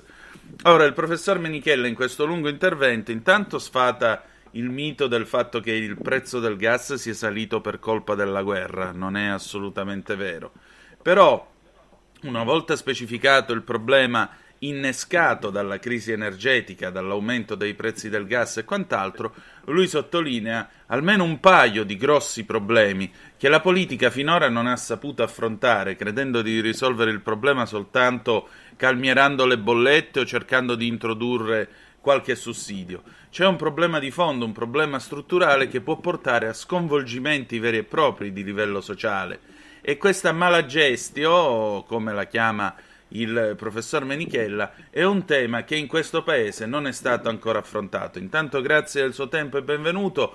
Qual è questo problema che non è stato ancora affrontato, professore? Grazie a lei. Innanzitutto eh, l'Italia purtroppo da molti anni non ha più un piano energetico, quindi eh, diciamo ha navigato a vista e oggi si sta vedendo le conseguenze. Eh, il problema è che noi siamo fortemente dipendenti dall'estero eh, per il gas, per l'elettricità, perché una parte, circa il dieci per cento, viene acquistata da altri paesi e, e per tante altre materie prime energetiche. Quindi tutto questo oggi ci, ci sta creando dei problemi. Inoltre un, un fatto che forse non è percepito dai politici, eh, ha investito il nostro paese poco nelle rinnovabili, perché eh, è vero che c'è una discreta quota di fotovoltaico, ma ce ne vorrebbe molto di più, e soprattutto eh, occorrerebbe molto più eolico, in particolare l'eolico offshore, che nel nostro paese manca del tutto, che serve a equilibrare la rete, perché il fotovoltaico naturalmente fornisce energia elettrica di giorno, ma di notte è fondamentale avere altre fonti, appunto può essere l'eolico, può essere in parte l'idroelettrico e, e bio, biogas eccetera, che, che invece contribuisce molto meno. Ecco professore, io sto leggendo qui un intervento a pagina undici del suo, delle sue osservazioni, e lei giustamente dice non solo abbiamo il problema eh, delle, delle rinnovabili, ma lei mette tutta una serie di ragioni in fila. Nel nostro paese l'impatto dell'aumento dei costi di energia elettrica, gas, carburanti è stato molto più, in, più alto che in altri paesi europei per una serie di ragioni. Uno, non abbiamo l'energia nucleare, anche lei vedo usa la parola con la N, perché dire nucleare in questo paese è eh, proibito, eh, a qualcuno fa venire l'orticaria, e l'eolico offshore nel mix delle fonti energetiche. Due, eravamo già prima della pandemia uno dei paesi dell'U E che paga di più l'elettricità e il gas, si veda l'analisi che lei ha scritto sul tema. Tre, le misure di mitigazione prese dal governo negli scorsi mesi sono state largamente insufficienti e in parte mal concepite. Non deve quindi stupire il fatto che la cronaca ci racconti una realtà del tutto diversa da quella fredda, edulcorata e spesso fatta di semplici medie dei modelli macroeconometrici. Non c'è giorno che a un gran numero di aziende italiane arrivino bollette monstre che le costringono, nel migliore dei casi, a fare a meno di qualche dipendente, nel peggiore a chiudere i battenti temporaneamente, come ad esempio nel caso di alcuni hotel o attività più energivore, oppure per sempre, ripeto, per sempre. Ora, non è che qua sta parlando il profeta di sventura, qui sta parlando appunto un professore, uno studioso. A maggior ragione lei tra l'altro fa l'esempio della Spagna, di aziende italiane che eh, in Italia ormai sono costrette a rallentare se non a fermare la produzione, mentre invece in Spagna possono continuare a produrre proprio perché c'è anche un altro tipo di mix energetico. Che cosa possiamo imparare noi da, da queste realtà? Sì, negli altri paesi si sono, d'Europa si sono mossi per tempo con uh, azioni piuttosto diverse rispetto al nostro paese. La Spagna si è staccata sostanzialmente dalla rete europea e ha concordato con la Commissione europea un tetto all'elettricità di quaranta euro a megawattora, che è ragionevolmente basso rispetto ai prezzi attuali. E poi insieme al Portogallo sono piuttosto ricchi di rinnovabili, quindi diciamo subiscono molto meno i contraccolpi. La Francia invece, il governo francese ha imposto alla al produttore principale di elettricità un aumento dei costi molto contenuto, intorno al quattro per cento. E la Germania invece sappiamo che ha fatto accordi con, con la Francia per scambiarsi il gas in cambio di elettricità. Insomma, ogni paese ha cercato di fare qualcosa. L'Ungheria ha fatto accordi direttamente con Gazprom in barba alle sanzioni. Insomma, hanno fatto gli interessi nazionali, come dovrebbe essere. Il nostro paese è l'unico che ha fatto gli interessi, è chiaro oramai a tutti, degli Stati Uniti. Ecco, ma allora a maggior ragione, professore, oltre all'interesse degli Stati Uniti, eh, lei a un certo punto scrive sostanzialmente sì, va bene le sanzioni, va bene l'ideologia green, va bene quello che volete, però nei fatti le sanzioni non funzionano, perché alla fine della fiera, nel breve periodo, queste sanzioni non hanno prodotto altro che un aumento del prezzo del gas, un aumento del prezzo del petrolio e quindi l'arricchimento della Russia. Esatto, quindi le sanzioni che non hanno funzionato sicuramente sono quelle sui prodotti energetici, eh, quindi andrebbero scorporate e probabilmente andrebbe fatto un ragionamento diverso, oppure ah, occorrerebbe ammettere che appunto non hanno funzionato e che ci provocano dei danni enormi, un po' come quando io l'anno scorso ho scritto molti articoli sul eh, discorso rischi-benefici dei vaccini, cioè mh, bisogna fare delle valutazioni perché eh, di quello che si decide, delle misure prese, eh, se non lo si fa a priori, almeno a posteriori andrebbe fatto. Certamente. Lei tra l'altro in questo, in questo suo paper eh, si produce in una, in una diciamo così metafora che non è assolutamente campata in aria e soprattutto è inquietante. Lei scrive a un certo punto: oggi si rischia sul serio un'estinzione di massa come quelle verificatesi in passato sulla Terra, portando alla scomparsa di una frazione rilevante delle specie animali. Ma nel caso dell'Italia il danno non si fermerebbe alle estinzioni in sé di imprese e attività commerciali e alla perdita d'occupazione associata, bensì si accompagnerebbe a maggiori rischi sistemici e una maggiore povertà. Infatti i sussidi del governo Conte alle imprese hanno comportato un enorme aumento del debito pubblico e al tempo stesso i prestiti garantiti dallo Stato hanno prodotto un forte aumento del debito privato.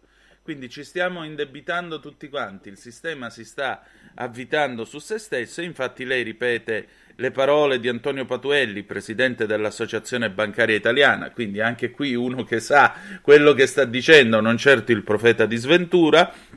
E Patuelli dice: in corso un gravissimo terremoto finanziario poiché il prezzo del gas sta continuamente moltiplicandosi, il che rischia presto di creare una grave esplosione di costi per le imprese con conseguente rischio di una spirale di crisi aziendali, quindi finanziarie e occupazionali, né più né meno di quanto lei stesso aveva prospettato già nell'aprile del ventuno parlando di boom dei prezzi e tempesta perfetta per l'Italia.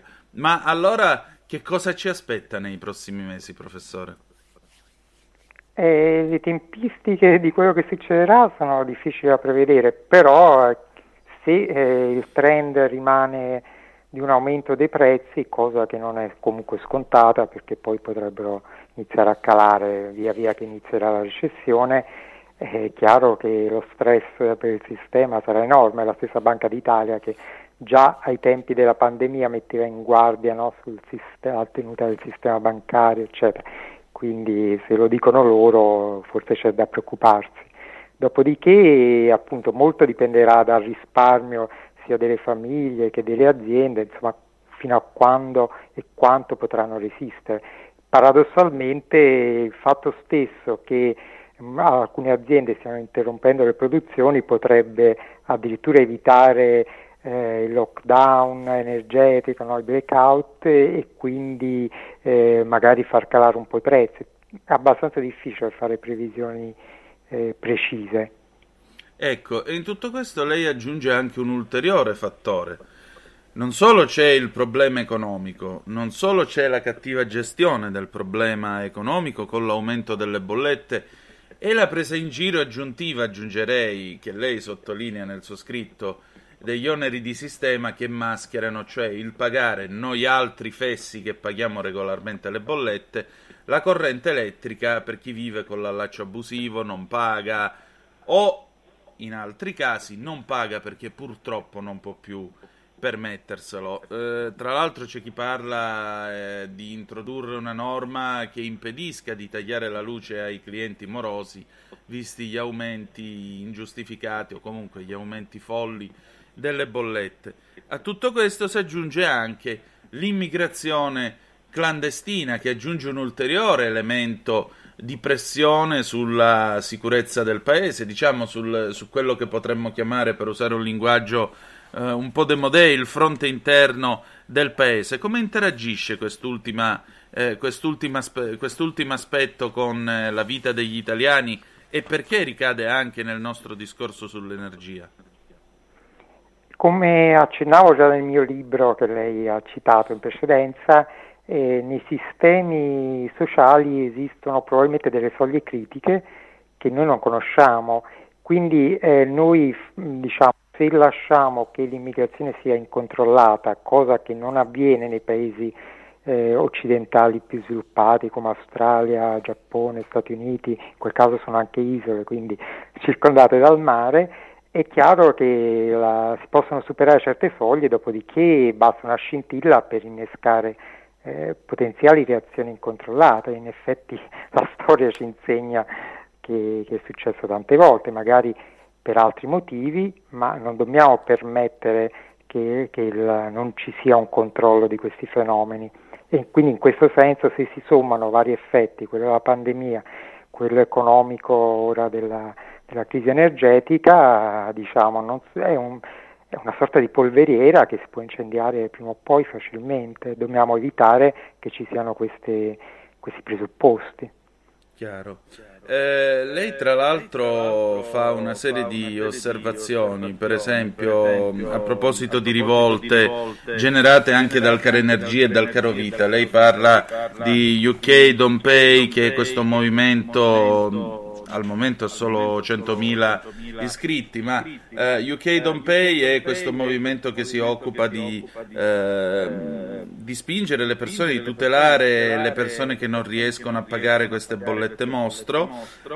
E poi lei parla delle rivolte di massa che ci sono state in paesi sudamericani, Egitto, Olanda, nel silenzio dei giornali italiani. Parla dell'esempio dello Sri Lanka, di cui in questo paese è giunta pochissima, pochissima eco. E tra l'altro lì le cose sono avvenute perché sostanzialmente si è chiesto di convertire eh, l'agricoltura nazionale, che era un'agricoltura che dava da mangiare al paese, alla gente, a un'agricoltura eh, che doveva servire per fini industriali, ed è un po' quello che sta succedendo anche in Europa con l'autorizzazione della farina di grilli, di insetti e quant'altro. Perché? Perché i terreni servono per produrre la colza, per produrre biocarburanti, tutto questo sempre in nome del, dell'ideologia green. Ma è possibile avere un correttivo a tutto questo? Eh, gli esempi citati fanno capire, poi eh, magari chi legge l'articolo capirà meglio cosa è successo in quei paesi, eh, fanno capire che certe decisioni calate dall'alto, come dico io, ehm, diciamo sono disastrose a volte. Faccio un esempio che, di cui si parla spesso, no, dell'auto elettrica. Io un po' di tempo fa feci dei conti per curiosità. Um, praticamente se noi oggi trasformassimo all'improvviso metà del parco auto italiano in auto elettriche, eh, sostanzialmente mh, ci troveremo in un disastro enorme, perché non avremmo l'elettricità, ma soprattutto dovremmo aumentare la rete attuale, la rete elettrica ad alta tensione, eh, in modo clamoroso. Cioè, mh, quindi questa idea di, di fare l'auto elettrica entro non mi ricordo che anno duemilatrentacinque è una follia assoluta. Ma, ma lo era anche prima della crisi energetica, ora lo è ancora di più. Certo. Professore, senta, ma come si fa, tornando a bomba, ad abbassare il prezzo del gas? Perché lei parla appunto del T T F, la borsa di Amsterdam, tra l'altro, ma l'Italia potrebbe uscire da questa borsa, potrebbe trattare il gas da sola? Eh, secondo me ci sono delle cose che possono essere fatte a livello nazionale. Poi è difficile entrare nelle, come dire, nella burocrazia, nel tecnicismo, però sicuramente si può innanzitutto um, um, disaccoppiare il prezzo dell'elettricità da quello del gas, mentre invece oggi sono strettamente legati e le rinnovabili praticamente vengono pagate al prezzo del gas, che è un'assurdità oggi come oggi. E per quanto riguarda la, la borsa olandese, è una borsa molto poco trasparente, quindi non si sa chi la manipola o cerca di manipolarla, potenzialmente potrebbero essere addirittura anche i russi, e quindi bisogna cercare di svincolarsi. Il direttore dell'Agenzia delle Dogane aveva proposto di usare i prezzi doganali che oggi conosciamo eh, in modo puntuale e senza violare, diciamo, il segreto dei contratti a lungo termine, che hanno prezzi molto più bassi, quindi è giusto legarlo a quei prezzi doganali, il prezzo del gas, e non al prezzo della borsa olandese o a quella della borsa italiana, che rispecchia fedelmente sostanzialmente l'andamento della borsa olandese. E, senta, e, senta. Che cosa significa, eh, che cosa significa separare il gas dal, dal, dall'energia elettrica? Che cosa servirebbe tutto questo? La quotazione del gas da una parte e l'elettricità dall'altra? Allora, oggi circa la metà dell'elettricità prodotta in Italia è prodotta con il gas. Quando sulla borsa elettrica si forma il prezzo, eh, eh, il, il prezzo effettivamente pagato viene dato dall'ultima fonte eh, assegnata, di solito è il gas, e quindi poi, eh, ripeto, anche le rinnovabili, l'idroelettrica eccetera vengono pagate ai prezzi del gas, che oggi sono eh, totalmente fuori controllo, eh, mentre invece le rinnovabili sostanzialmente sono energia quasi gratuita, eh, quasi ovviamente, e, ed è assurdo che vengano pagate i prezzi del gas. Eh, in passato poteva aver senso perché erano, incidevano poco le rinnovabili, ma oggi eh, sono molto di più e, e non possiamo permettere di pagare lo stesso prezzo. Cioè, paradossalmente, se oggi l'Italia avesse il novantanove per cento di rinnovabili, ancora pagheremo l'energia elettrica allo stesso prezzo con il meccanismo attuale, che si chiama meccanismo del prezzo marginale, che ho cercato eh, di, di, di spiegare in parole semplici. Quindi questo va riformato, ad esempio, questa è la mia idea, è di pesare eh, diciamo, i costi in base alle fonti, quindi se c'è un certo contributo del gas, questo contribuirà alla formazione del prezzo per la sua quota, insomma. Questa è una cosa semplice che secondo me l'Italia potrebbe fare in poco tempo, non delegando le scelte all'Europa, che chissà quando lo farà eventualmente. Chiaro. Professore, un'ultima domanda, anzi due. Primo, un consiglio non richiesto, come lo chiama lei nel suo articolo, un consiglio non richiesto ai nostri politici. Secondo, qual è il provvedimento più urgente che ad oggi non è stato preso? Perché lei apre il suo pezzo citando Dan Brown: nei momenti di pericolo non esiste peccato più grave dell'inerzia. Qual è l'inerzia più grave che è stata commessa dal governo italiano in tutto questo periodo? Sì, comincio dalla seconda domanda, che è più veloce. Ehm, nel mio articolo si accenna al fatto che ci sono sessanta gigawatt di rinnovabili in attesa di autorizzazione, e di cui il quarantotto fotovoltaico, il resto eolico, idroelettrico, eccetera. E qui eh, il governo avrebbe potuto fare un decreto, durante la pandemia ne sono stati fatti tantissimi, per eh, autorizzare o comunque eh, snellire le autorizzazioni di questi eh, impianti, che di solito sono bloccati a livello delle regioni. E un'altra cosa che si poteva fare è diciamo cercare di, di alleggerire i vincoli legati ai beni architettonici che impediscono l'installazione del fotovoltaico in molti centri urbani. Mentre per quanto riguarda l'altra domanda, ehm, secondo me l'errore è stato fa- che è stato fatto, come nel caso de- della pandemia, è quello di una gestione centralizzata, magari basata solo su una o due misure. Nel caso della pandemia era tutto puntato sui vaccini e niente sulle cure domiciliari, sulla prevenzione fra dati delle persone, eccetera. Invece, sì, invece si potrebbe proprio spingere le persone, innanzitutto informandole, cosa che non è stata fatta appunto neanche con la pandemia, e poi diciamo spingendole a fare delle azioni, perché il contributo di tante persone può dare un contributo rilevante a livello di paese. Ci sono tante cose che si possono fare, essenzialmente tre linee di intervento a livello di famiglie o individuali: una sulle bollette, la seconda è sul risparmio energetico e la terza è sulle rinnovabili. Non tutti possono fare un impianto fotovoltaico per ragioni pratiche, magari sono in un condominio, di costi, ma tutti possono eh, informarsi sui fornitori, cercare un fornitore migliore per quanto riguarda le bollette, e tutti possono intervenire a livello di risparmio energetico, ma non con le banalità illustrate dal governo, abbassare un grado che, che non fa risparmiare il tre o il quattro per cento come, come è stato detto, ma solo l'uno per cento, quindi una quota minima, ma ad esempio eh, comprando un misuratore di C O due che ci fa capire quando è veramente necessario cambiare l'aria e non sprecare il calore durante l'inverno, oppure comprando uno scaldapiedi, quindi riscaldando il corpo anziché riscaldare e eh, sprecare soldi per riscaldare l'ambiente, magari comprare una pompa di calore al posto e te- usarla al posto dei termosifoni, eh, oppure ci sono anche i vestiti riscaldati oggi, quindi ci sono tutta una serie di cose che si possono fare, ma nessuno informa le persone.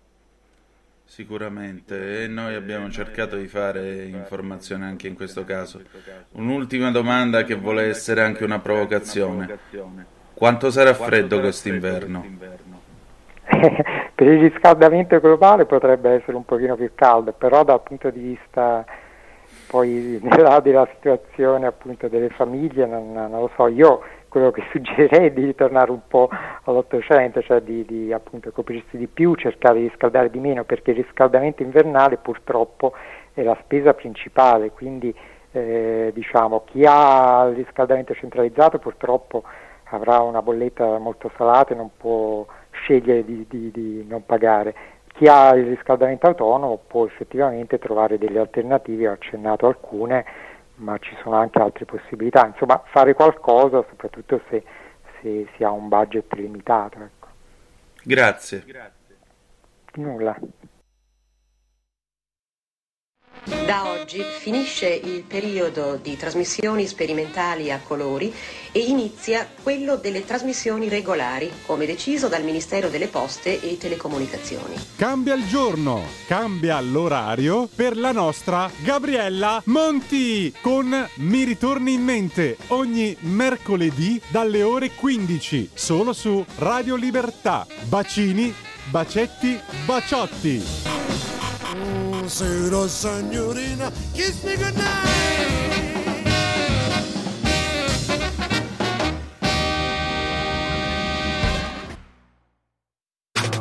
Stai ascoltando Radio Libertà, la tua voce libera, senza filtri né censura. La tua radio.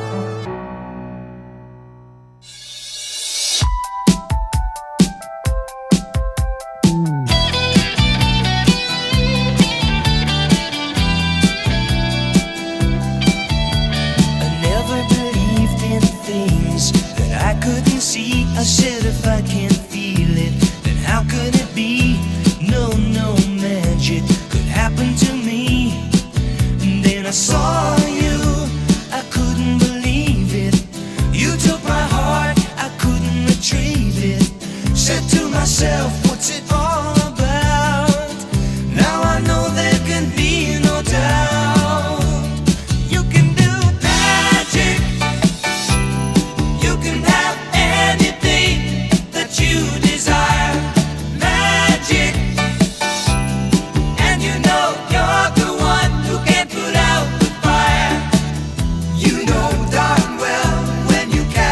Spell, you will get your way when you hypnotize.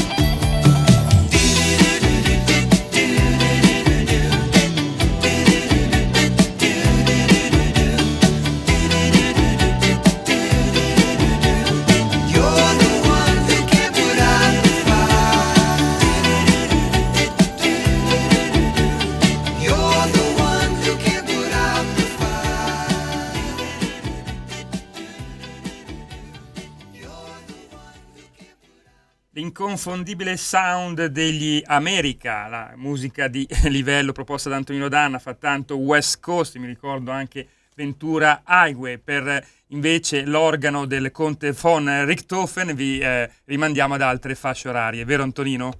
Sì, preferibilmente tra le sette e trenta e le dieci e trenta, dove da par suo Giulio Gainarca conduce la rassegna stampa e vi offre questi momenti di alta qualità musicale. Noi siamo più popolari a quest'ora, siete sempre sulle magiche, magiche, magiche onde di Radio Libertà. Questo è sempre Zoom, il drive time in mezzo ai fatti, Antonino Danna al microfono con voi. E allora, noi siamo quindi nell'ultima parte della nostra trasmissione. Ci dovrebbero essere ora le rubriche internazionali, però io invece vorrei, siccome l'abbiamo saltato, vorrei recuperare il buon Montolli, fronte del blog di quest'oggi, ma soprattutto leggervi le zap che avete mandato al tre quattro sei sei quattro due sette sette cinque sei. Se volete potete anche telefonarci zero due sei sei due zero tre cinque due nove.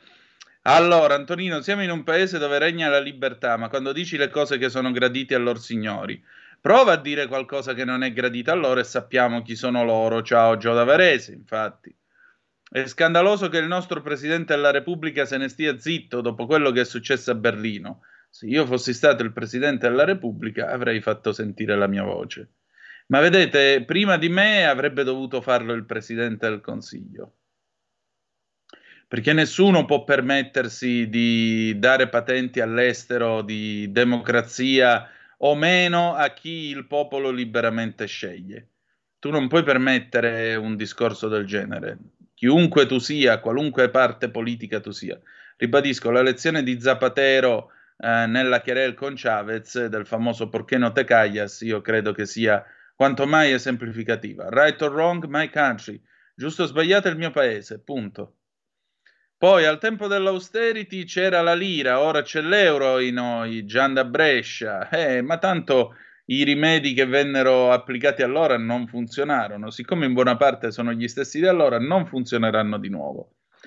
Eh, Gianni da Brescia, sarebbe sufficiente una torre eolica per ogni colle d'Italia per avere una scorta d'emergenza di corrente, e di notte quando non c'è vento e quando il vento comunque cala o scema, a parte rendere orribile il paesaggio. Sai, eh, l'altro giorno, venerdì scorso, c'era, come si dice, c'era il nostro Lorenzo Viviani che raccontava questo suo passaggio in Calabria.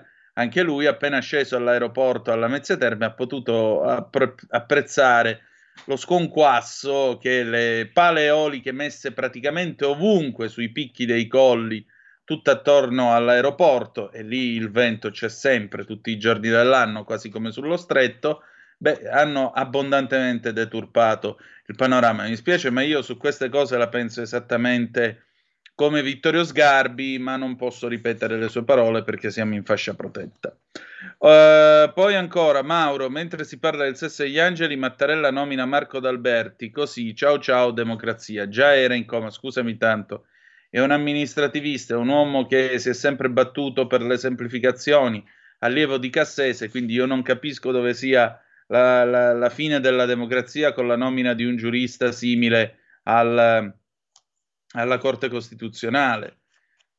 Ricordo delle prese di posizioni molto più allarmate quando arrivò invece il dottor Sottile, eh, Giuliano Amato, che invece ha concluso il suo, il suo mandato, credo lo abbia svolto anche abbastanza dignitosamente. Veniamo ora al momento del momento, se voi non chiamate io vado avanti con eh, Fronte del Blog. Questo è Momento, la rubrica del nostro del nostro grandissimo Edoardo Montolli, che trovate stamattina su mh, Cronaca Vera in edicola, quindi a quest'ora possiamo spoilerarvela, tanto Cronaca Vera è già uscita.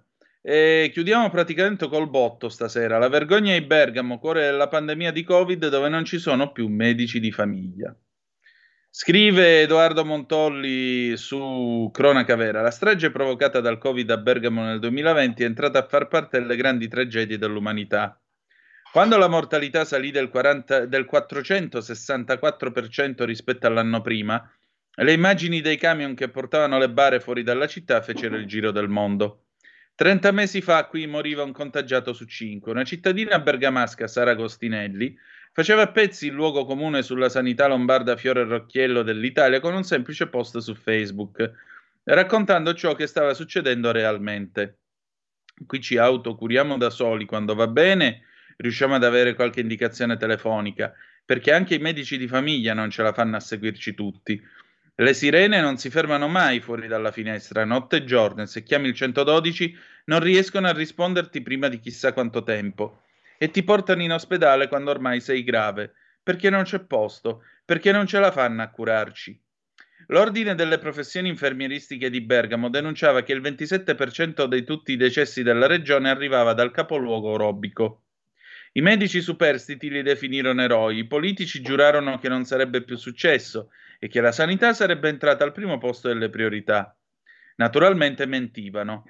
In due anni e mezzo non sono stati nemmeno capaci di fare una manciata di assunzioni, troppo presi a spacciare bonus monopattini, banchi a rotelle, a obbligare la gente a vaccinarsi non si sa più quante volte, mantenendo l'Italia saldamente al ventitreesimo posto al mondo per mortalità da Covid, con duemilanovecento ventisei decessi per milione di abitanti. Dietro solo a paesi dell'est, sudamericani, e agli Stati Uniti, ovvero quelli che il vaccino lo hanno inventato. Sicché in Lombardia, per l'economia del paese, mancavano a luglio di quest'anno millecentosessantasei tra medici e pediatri. E a Bergamo, simbolo planetario della tragedia del coronavirus, la situazione è addirittura alla deriva.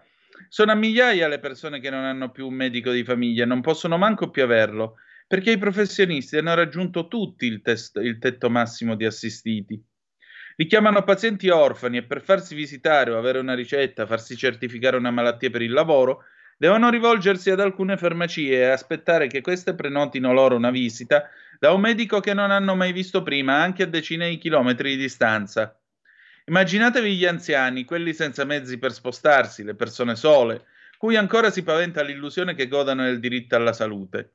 Immaginatevi gli invalidi al cento per cento che non possono muoversi e hanno diritto a visite a domicilio del medico curante in caso di necessità, o a coloro cui il medico di famiglia prescriveva farmaci e terapie croniche basandosi su una storia clinica evidentemente delicata. Costoro devono solo pregare che il loro dottore non vada in pensione o si trasferisca altrove, altrimenti d'un botto, come sta già succedendo in questi giorni, i mille rotti si trovano allo sbaraglio. Per essere seguiti costantemente da un medico di fiducia, come accadeva prima, coloro che versano in condizioni di salute non ottimali dovranno pagarsene uno, così come si devono pagare un attacco o un esame urgente per non doverseli fare a distanza di mesi. Guido Marinoni, presidente provinciale dell'Ordine dei Medici di Bergamo, ha detto al Corriere della Sera: il cuore delle cure primarie è la continuità col rapporto di fiducia e conoscenza che si crea tra medico e paziente. Un medico di base, oltre le visite, in media fa cento ricette al giorno, ma sono pazienti che segue da anni. Farne anche una sola a un paziente sconosciuto è impegno ben diverso. E la roulette russa è già iniziata per tutta la regione, se si sta ai dati recentemente pubblicati dall'Espresso, secondo il quale dei cinquemilanovecentodiciannove medici di base lombardi, quasi la metà, ossia duemilaquattrocentosessantacinque, sono destinati al pensionamento entro cinque anni. I pellegrinaggi all'alba di ambulatorio in ambulatorio a Bergamo sono già cominciati. Presto la vergogna sarà estesa all'intero fiore e all'occhiello della sanità italiana. Per loro, probabilmente, la cura a qualsiasi malanno consigliata dai palazzi romani e milanesi sarà sempre la stessa. L'ormai oleatissima tachipirina è vigile attesa, per la quale un medico non serve, e al limite, prima di crepare, ti fai l'ultimo giro al pronto soccorso. Così Edoardo Montolli quest'oggi nella sua rubrica su Cronaca Vera. E in questa trasmissione abbiamo raccontato di come ci sarà una gran penuria di medici specialistici entro, a partire dal duemilaventicinque, perché andranno in pensione quasi tutti quelli che sono entrati in servizio, o comunque buona parte di quelli che sono entrati in servizio nel corso degli anni Ottanta. Adesso veniamo ad apprendere che nei prossimi anni, siccome si pensioneranno, troveremo metà dei medici che ci sono adesso. Domanda: dove sono gli altri? Dove li troviamo? Come li incentiviamo? Quando li mettiamo in ruolo e in servizio? Perché naturalmente qui che dobbiamo fare? Dobbiamo creare un'umanità che ha il medico curante e un'altra umanità che invece gira per le farmacie del paese e poi gli danno l'appuntamento appunto con un medico che nemmeno sa chi tu sia e fra due mesi ci vediamo per una visita, per una cosa e quant'altro. Non ha assolutamente senso. Quindi invitiamo caldamente, sensibilizziamo caldamente chi di dovere a intervenire in tutto questo, perché naturalmente mh, sarebbe poco carino, non solo a Bergamo, ma anche nel resto dell'Italia, sarebbe poco carino dopo appunto che lo Stato si costerna, si indigna, si impegna, poi getta la spugna con gran dignità, e al centesimo catenaccio, io la sera mi sento uno straccio, per fortuna che al braccio speciale c'è un uomo geniale che parla con me, E, e non mi pare il caso di arrivare a queste scene dalla Don Raffaè. Voi che cosa ne dite? Mitico Don Raffaè di ehm, De Andreiana memoria, che però non è da confondere con Raffaele Cutolo, perché Cutolo si vantò, apprezzò la canzone, ma De Andrè gli fece sapere che non era canzone dedicata a lui. zero due sei sei due zero tre cinque due nove se volete intervenire attraverso il telefono, oppure tre quattro sei sei quattro due sette sette cinque sei se volete intervenire attraverso la WhatsApp o WhatsApp, ma abbiamo una chiamata. Pronto, chi è là? Pronto Antonino, sono Alessandro da Bologna, ciao. Grandissimo, ti sei divertita ciao, a Pontida, ho visto le foto che mi hai mandato, insomma, tanto, tanto. Ti sei trovato ho bene? Ho incontrato Giulio Cesare e l'ho riconosciuto dalla voce. E beh, è una Perché voce inconfondibile. Quando ha parlato ho detto tu sei Giulio Cesare. Eh, capito? Allora, eh, Antonino, eh, che bisogna dire? È che io vorrei un'Italia senza speranza. Non parlo mm. della virtù teologale, parlo del ministro che ha aggravato negli ultimi due anni e mezzo questa situazione di precarietà, perché ha pensato che di sospendere dei medici, ha pensato bene di far sì che gli ordini dei medici radiassero dei medici perché curavano le persone, eh, ha agito affinché un medico, eh, come posso dire, che curava le persone con pochi soldi fosse così disperato da togliersi la vita, e adesso ci chiediamo perché abbiamo questi problemi. Abbiamo questi problemi perché oltretutto abbiamo messo un ministro che odiava eh, i medici veri e odiava gli italiani e come ministro della, della salute. Insomma. Questo Guarda, è... però è altrettanto vero che qua stiamo parlando di duemilaquattrocentosessantacinque pensionamenti. Eh, le sospensioni che tu dici ai cosiddetti medici Novax percentualmente sono molte di meno, insomma. Qui stiamo parlando del cinquanta per cento che se ne vanno, e se ne vanno perché hanno maturato l'età pensionabile. Il fatto che il Ministro della Salute non abbia per tempo, per tempo pianificato, e soprattutto nel momento in cui eh, la sera alle sei la gente si affacciava, batteva le mani al Servizio Sanitario Nazionale, tutte queste sceneggiate che io ci penso ancora e mi vergogno per loro, perché queste cose, ringraziando Dio, non le ho fatte. Cioè, tu dove, uno dovrebbe fermarlo e dirgli, Ministro Speranza, ma tu dov'eri mentre questo accadeva? Cioè, che Sono cosa d'accordo. hai fatto per pianificare il futuro della sanità in questo paese? Questa è la domanda. E questo... Io quando lo leggo sulle, nelle sue interviste ai quotidiani dove dice ah ma noi, eh, ma grazie a noi, ma noi faremo di tutto per la salute, faremo di tutto per questo e per quello, io due o tre domande gliele farei volentieri, ma tra poco la domanda gliela dovrete fare tutti quanti il venticinque di settembre nel segreto dell'urna, con la matita in mano, perché è lì che deciderete se vi piace continuare ad avere Roberto Speranza Ministro della Salute o se volete un altro, perché quelli che poi mattina del ventisei verranno e diranno ah ma io non sono andato a votare per protesta, credo che non avranno molto di che discutere. Tu che ne pensi? Io penso che eh, sto dicendo a tutti che non andare a votare vuol dire votare per Speranza e vuol dire esatto. ritrovarsi questi nuovamente attaccati al potere, perché la cosa eh, davvero anche, anche grave è che quando si è capito a sinistra che Speranza non raccoglieva voti, gli hanno dato un seggio sicuro nelle liste del P D, e questa è una cosa aberrante, perché questa non è più nemmeno democrazia, è un'altra cosa.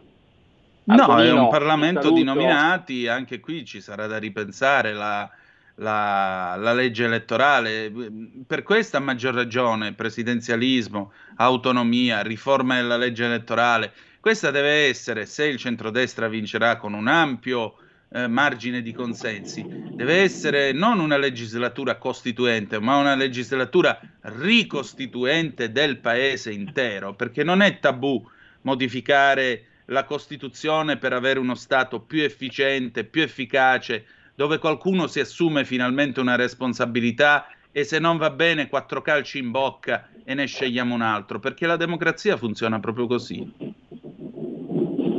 Sì, sì, sono d'accordo, oh no. Antonino. Certo, assolutamente, noi siamo... Sai, siamo non vorrei pronti. Aver detto qualcosa di fascista nel caso. No, ma noi, noi siamo fascisti a prescindere, anche quando, come a Pontida domenica, eh, le persone erano tutte gentili ed educate. Non c'è stato un gesto fuori posto, non c'è stata un'azione fuori posto, non c'è stata una parola fuori posto. Io una cosa così non me l'aspettavo, sinceramente, capito? E allora sono contento di essere nel gruppo di quelli sbagliati, perché se noi fatti così siamo sbagliati, sono contento e orgoglioso di appartenere a questa grande famiglia. Antonino, sai, c'è chi dice che, c'è chi dice che è meglio il paradiso per il clima ma l'inferno per la compagnia. Sì, sì, assolutamente, assolutamente. Va bene, bene, Alessandro, un abbraccio. Buona serata, ciao. Grazie, ciao. Abbiamo un'altra telefonata, pronto, chi è là? Sono sempre Mauro, Antonino. Allora, oh, tele accesa per un attimo e ho sentito una notizia. È arrivata una bolletta da settecento e rotti mila euro a San Patrignano contro i settantamila che pagavano. Devono abbassare tutto. Cioè, una comunità che ha salvato, ha tolto dalla droga migliaia di persone.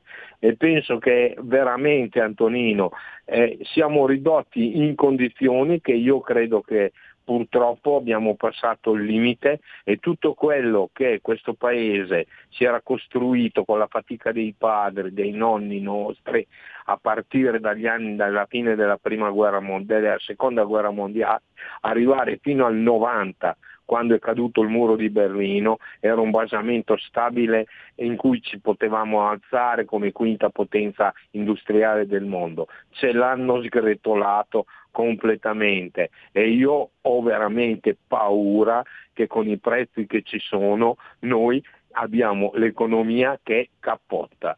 Ti ringrazio. Beh, cerchiamo di essere un pochettino ottimisti. È altrettanto vero però che al tempo della guerra fredda, quando c'era un problema, noi avevamo dei politici che prendevano l'aereo, atterravano in America, andavano davanti alla scrivania del Presidente degli Stati Uniti d'America e specialmente uno eh, di nome Giulio Andreotti riusciva sempre a fargli aprire il portafoglio, a farci dare i soldi, perché Giulio sapeva come ci si parla e come ci si tratta. Poi vi può piacere o meno, ma con quel signore noi avevamo la famosa politica della moglie americana e dell'amante libica, che era il modo per giustificare la nostra politica araba e mediterranea, quella che noi non abbiamo più, perché ora c'è Uforobò, quello bravo, Turchia e Russia si sono spartite la Libia e noi, arrivederci e grazie, nel Mediterraneo non siamo assolutamente più nessuno. Bene, siamo arrivati alla fine di questa puntata di questa sera. L'Ansa dice che è morto un foreign fighter italiano in Ucraina, fissati i referendum per annessione alla Russia. Benjamin Giorgio Galli, ventisette anni, originario di Varese, è morto mentre stava combattendo con la Legione Internazionale di Difesa dell'Ucraina contro l'esercito russo.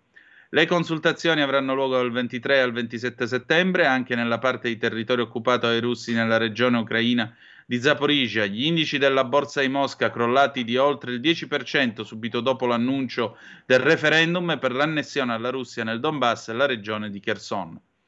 Per quanto riguarda l'Italia, indagini su Allerta e Tabulati, si cercano Mattia e Brunella, sono ancora senza esito nel Senigallese le ricerche per i due dispersi nell'alluvione delle Marche, Mattia otto anni, Brunella Chiudi cinquantasei. Alle ricerche assistono anche il padre e gli zii materni del bambino. È morto stanotte eh, Virginio Rognoni, eh, che fu ministro dell'interno, più volte al governo, vicepresidente del C S M, democristiano di rango. Silvana Sciarra è la nuova presidente della Consulta, con un voto di scarto su De Pretis. Se torna una donna alla guida della Corte Costituzionale a tre anni di distanza dall'esperienza di Cartabia.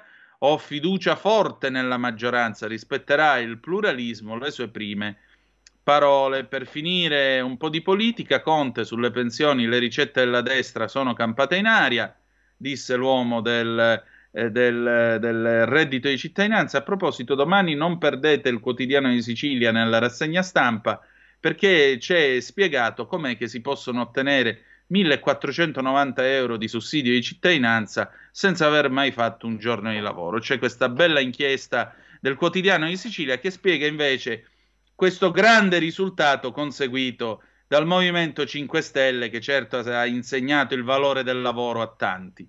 Via libera definitivo dell'Aula del Senato al decreto aiuti bis. Infine l'U E rivede le raccomandazioni sui tumori, più screening. E M A contagi Covid in calo, ma prepararsi a una nuova ondata. Infine la Cassazione conferma il sequestro di tre milioni e mezzo a Irene Pivetti, l'ex presidente della Camera accusata di evasione fiscale e autoriciclaggio, in un'indagine della Guardia di Finanza. Noi ci salutiamo qui, la canzone d'amore con cui ci lasciamo è, visto che abbiamo citato gli Squallor, di Daniele Pace, dal, dall'album Vitamina C del settantanove, che t'ha già fa, che era la sigla finale della Sberla, col mitico Gianni Magni e Gianfranco D'Angelo. Qualcuno di voi, qualcuno di voi lo ricorderà, ahimè questo è un programma di rottura, come vedete, e niente, noi ci sentiamo domani alle diciotto e zero cinque sulle magiche, magiche, magiche onde di Radio Libertà.